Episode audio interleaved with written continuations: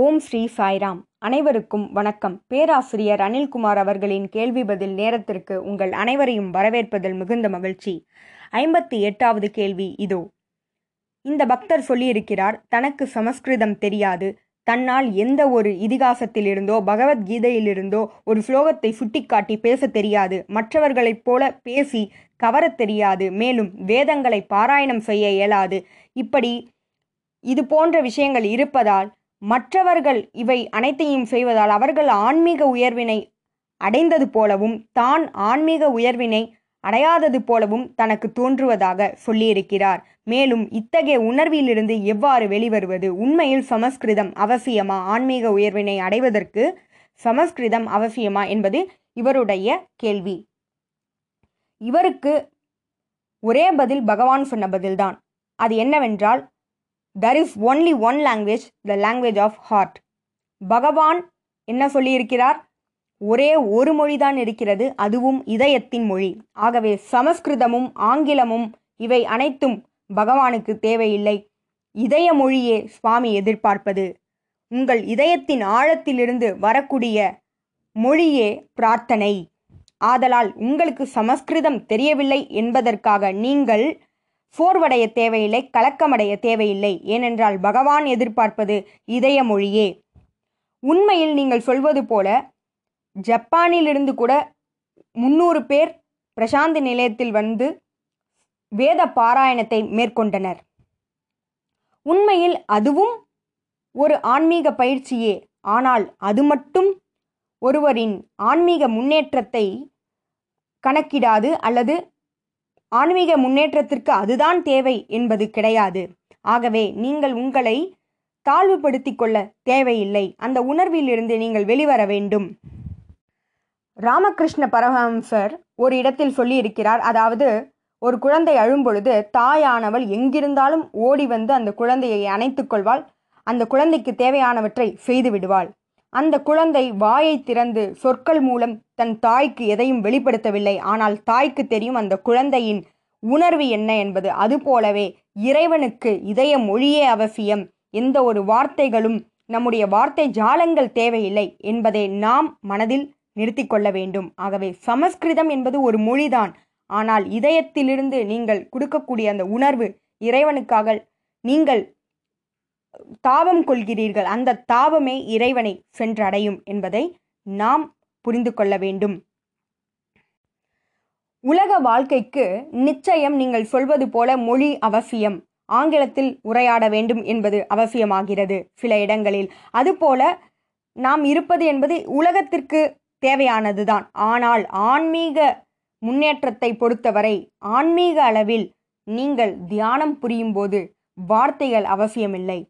முதலில் உங்களுடைய வார்த்தைகள் உலகத்தில் உங்களுடைய எண்ணங்கள் வார்த்தைகளாக வெளிவருகின்றன. ஆனால் ஆன்மீக அளவில் தியானம் என்பது மனம் இல்லாத நிலை. மனம் என்பது எண்ணங்களின் மூட்டை. அந்த எண்ணங்களே இல்லாது போவதுதான் ஆன்மீகம். ஆகவே வார்த்தைகள் என்பது ஆன்மீகத்தில் இடம்பெறவில்லை. ஆகவே ஆன்மீகத்தில் வார்த்தைக்கு முக்கியத்துவம் இல்லை என்பதையே நாம் உணர வேண்டும். நாம் சாதனா புரியும் பொழுது நம்முடைய மொழியோ நம்முடைய வல்லமையோ இடம்பெற போவதில்லை. இறைவன் பார்க்க இருப்பது நம்முடைய ஏக்கமும் இதயத்திலிருந்து அவருக்காக நாம் தாபம் கொள்வதையுமே சுவாமி பார்ப்பார். அடுத்ததாக நாம் வெளிநோக்கி பயணம் செய்து கொண்டிருக்கிறோம். ஆகவே உள்நோக்கி திருப்ப வேண்டும். உள்நோக்கி திரும்பும் பொழுது அந்த இடத்தில் வார்த்தைகள் இடம்பெறுவது இல்லை. ஆழ்ந்த அமைதிக்கு நாம் பயணம் செய்ய வேண்டும். அந்த ஆழ்ந்த அமைதியில் இறைவனின் வார்த்தைகளை உங்களால் கேட்க இயலும்.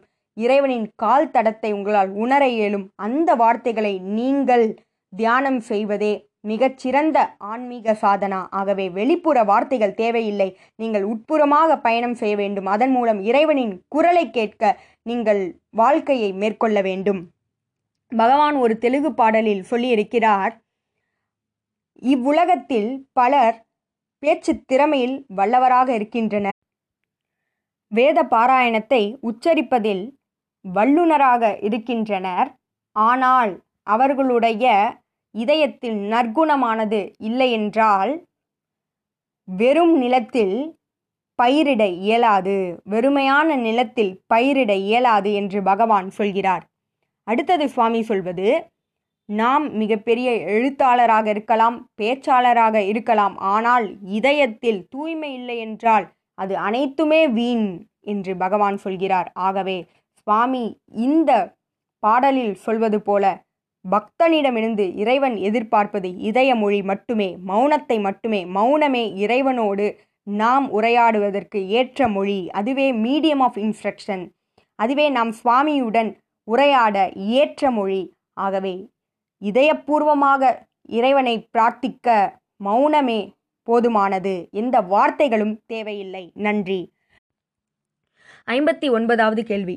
How is it that some people are happy in spite of having all the problems why some are unhappy though they have all that we think of having இந்த பக்தருடைய கேள்வி என்னவென்றால் பலருக்கு பல பிரச்சனைகள் இருக்குது ஆனால் அந்த இடத்துலையும் அவர் மகிழ்ச்சியாக இருக்கிறார். ஆனால் இன்னொரு பக்கம் பார்த்தா எல்லா விஷயங்களும் அவர்கிட்ட இருக்கும். ஆனாலும் அவர் வந்து மகிழ்ச்சியின்மையோடு இருப்பார். இதற்கான காரணம் என்ன என்பதுதான் இந்த பக்தருடைய கேள்வி. முதலில் முதல் கேள்வியை எடுத்துக்கொள்ளலாம் இந்த பக்தர் கேட்டிருப்பது ஒருவருக்கு நிறைய பிரச்சனைகள் இருக்கும் இருந்தாலும் அங்கு மகிழ்ச்சியோடு அவர் எவ்வாறு இருக்கிறார்? என்பதுதான்.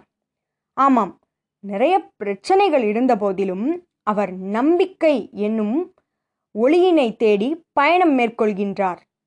அதனால் அவருக்கு அங்கு மகிழ்ச்சி கிடைக்கிறது. எப்படி? குந்தி தேவி பகவான் கிருஷ்ணரிடம் எனக்கு பிரச்சனைகளை மட்டும் கொடு. அதன் மூலம் உன்னுடைய ஆசிர்வாதத்தை நான் எப்பொழுதும் பெற்றுக்கொண்டிருப்பேன் என்று இந்த பிரச்சனைகளுக்கு இடையே அவருடைய ஆசீர்வாதத்தை கேட்டிருக்கிறார். அங்கு ஒரு மகிழ்ச்சியை அவர் பெற்றிருக்கிறார். பிரச்சனைகள் இருக்கிறது. ஆனால் அவர் நம்பிக்கை என்பது பகவான் கிருஷ்ணர். ஆகவே அவர் மகிழ்ச்சியோடு இருக்கிறார். அடுத்ததாக ஒரு உதாரணத்தை பார்க்கலாம். தாயானவள் ஒன்பது மாதம் குழந்தையை சுமந்து பெற்றெடுக்கும் பொழுது மகிழ்ச்சியை அடைகிறாள். அவள் எத்தகைய வழியை தாங்கினாலும் அந்த வழிகளிலிருந்து அவள் பெறக்கூடியது மகிழ்ச்சி. மகிழ்ச்சியை நோக்கி அவள் அந்த வழியை தாண்டி பயணம் மேற்கொள்கிறாள். அதுபோல ஒரு மாணவர் அயராது உழைக்கிறார் தன்னுடைய வெற்றிக்காக. அந்த வெற்றி கிடைக்கும் பொழுது வழியிலிருந்து வழியிலிருந்து அந்த வெற்றியை நோக்கி அவர் பயணம் மேற்கொள்கின்றார். படிப்பது கடினமான வேலைதான். அந்த கடினமான வழி தரக்கூடிய செயல்களிலும் நம்பிக்கையை நோக்கி பயணம் மேற்கொள்கின்றார். அதுவே அவர் மகிழ்ச்சியாக இருப்பதற்கான காரணம். இன்னொரு பக்கம் நிறைய விஷயங்கள் பணம் புகழ் பிள்ளைகள் அனைத்தும் இருந்தும் ஒருவர் மகிழ்ச்சியின்மையோடு காணப்படுகிறார். அதற்கான காரணம் திருப்தியின்மை. எதிலும் திருப்தி இல்லாத தன்மை. மற்றவர்களை ஒப்பிட்டு பார்க்கும் தன்மை. ஏன் அவர்களை விட தான் இவ்வாறு இருக்கிறோம் என்பதை பற்றி சிந்தித்து பார்த்து கொண்டிருப்பதுதான் இந்த திருப்தியின்மைதான். அவர் மகிழ்ச்சியின்மைக்கு காரணம். அவர் தன்னிடம் இருக்கும் விஷயங்களை பற்றி நினைத்து பார்ப்பதில்லை. மற்றவர்கள் இருப்பது தன்னிடம் இல்லை என்று நினைத்து பார்ப்பதால் அவருக்கு இந்த மகிழ்ச்சியின்மை இருக்கிறது.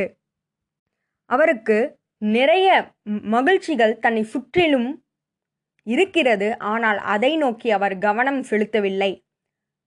அந்த விஷயங்களிலும் அவர் மகிழ்ச்சியின்மையை நோக்கி பயணம் மேற்கொள்கின்றார். திருப்தியின்மை நோக்கி பயணம் மேற்கொள்கின்றார். ஆகவே மகிழ்ச்சியும் மகிழ்ச்சியின்மையும் நம்முள் வைக்கப்பட்ட ஒன்று. அதை நாம் எவ்வாறு கையாளுகிறோம்? எதனை எடுத்துக்கொள்கிறோம் என்பதை பொறுத்தே நாம் மகிழ்ச்சியோடு இருப்பதும் மகிழ்ச்சியின்மையோடு இருப்பதும் அமைகிறது. ஒரு ரோஜா மலர் இருக்கிறது. அந்த ரோஜா மலரை பார்த்து மகிழ்ச்சி அடையலாம். இல்லை அதனுடைய முட்களை பார்த்து நாம் வருத்தமடையலாம். யார் எதை பார்க்கிறாரோ அதை பொறுத்து மகிழ்ச்சியும் துன்பமும் அவருக்கு வருகிறது அவருக்கு தெரிகிறது. ஆகவே எத்தகைய சூழ்நிலையிலும் ஒருவர் மகிழ்ச்சியாகவும் இருக்கலாம் மகிழ்ச்சி இன்மையோடும் இருக்கலாம் அது அவரவர் தேர்ந்தெடுப்பதை பொறுத்தே அமைகிறது. இருக்கும் இடத்தை சொர்க்கமாகவும் பார்க்கலாம் நரகமாகவும் பார்க்கலாம் அனைத்தும் நம்முடைய சிந்தனையை பொறுத்தே அமைகிறது. ஆகவே நாம் பகவான் சொல்வதைப் போல ஆனந்தத்தின் ஸ்வரூபம் மேலும் ஆனந்தத்தின் ஊற்று நம்முள் இருக்கிறது. மகிழ்ச்சி இன்மை என்பது நமக்கு சம்பந்தமில்லாத ஒன்று. ஆகவே எப்பொழுதும் மகிழ்ச்சியாக எந்த சூழ்நிலைகளிலும் இருக்க வேண்டும். ஒவ்வொரு பிரச்சனைக்கும் விடிவு தீர்வு என்று ஒன்று உண்டு. அந்த நம்பிக்கையை நோக்கி நாம் பயணம் செய்ய வேண்டும். ஆகவே மகிழ்ச்சியும் மகிழ்ச்சியின்மையும் அவரவர் தேர்ந்தெடுப்பதை பொறுத்தே அமைகிறது. நன்றி. இதுபோல பல கேள்விகளோடு உங்களை அடுத்த வாரம் சந்திக்கிறேன். ஜெய் சாய்ராம்.